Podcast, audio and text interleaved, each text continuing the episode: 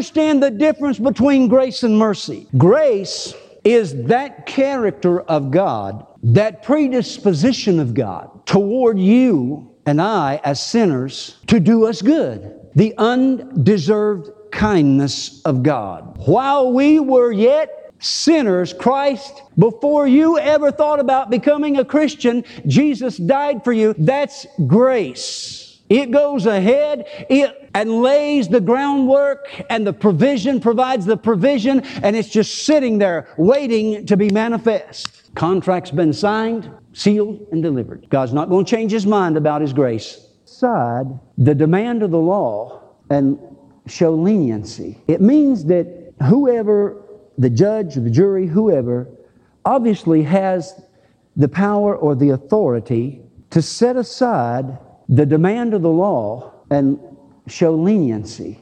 Is that not true? Is that not mercy? You are guilty. You deserved full punishment under the law. The law said this, but the judge showed mercy. The judge said, Yes, I know this is the demand of the law, but I have the authority, I have the permission to say, I am going to put you on probation, I am going to let you go free, I am going to absolve you of all wrongdoing. The judge has that. Under certain law, the judge has that to show mercy. Guess what?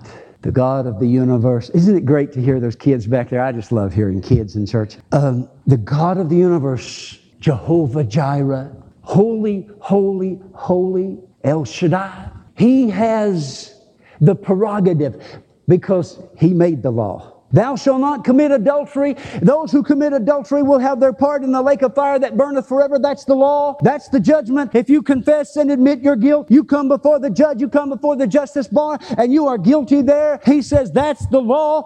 And everybody would have to say yes and amen. But he, being the judge, says, I pardon you.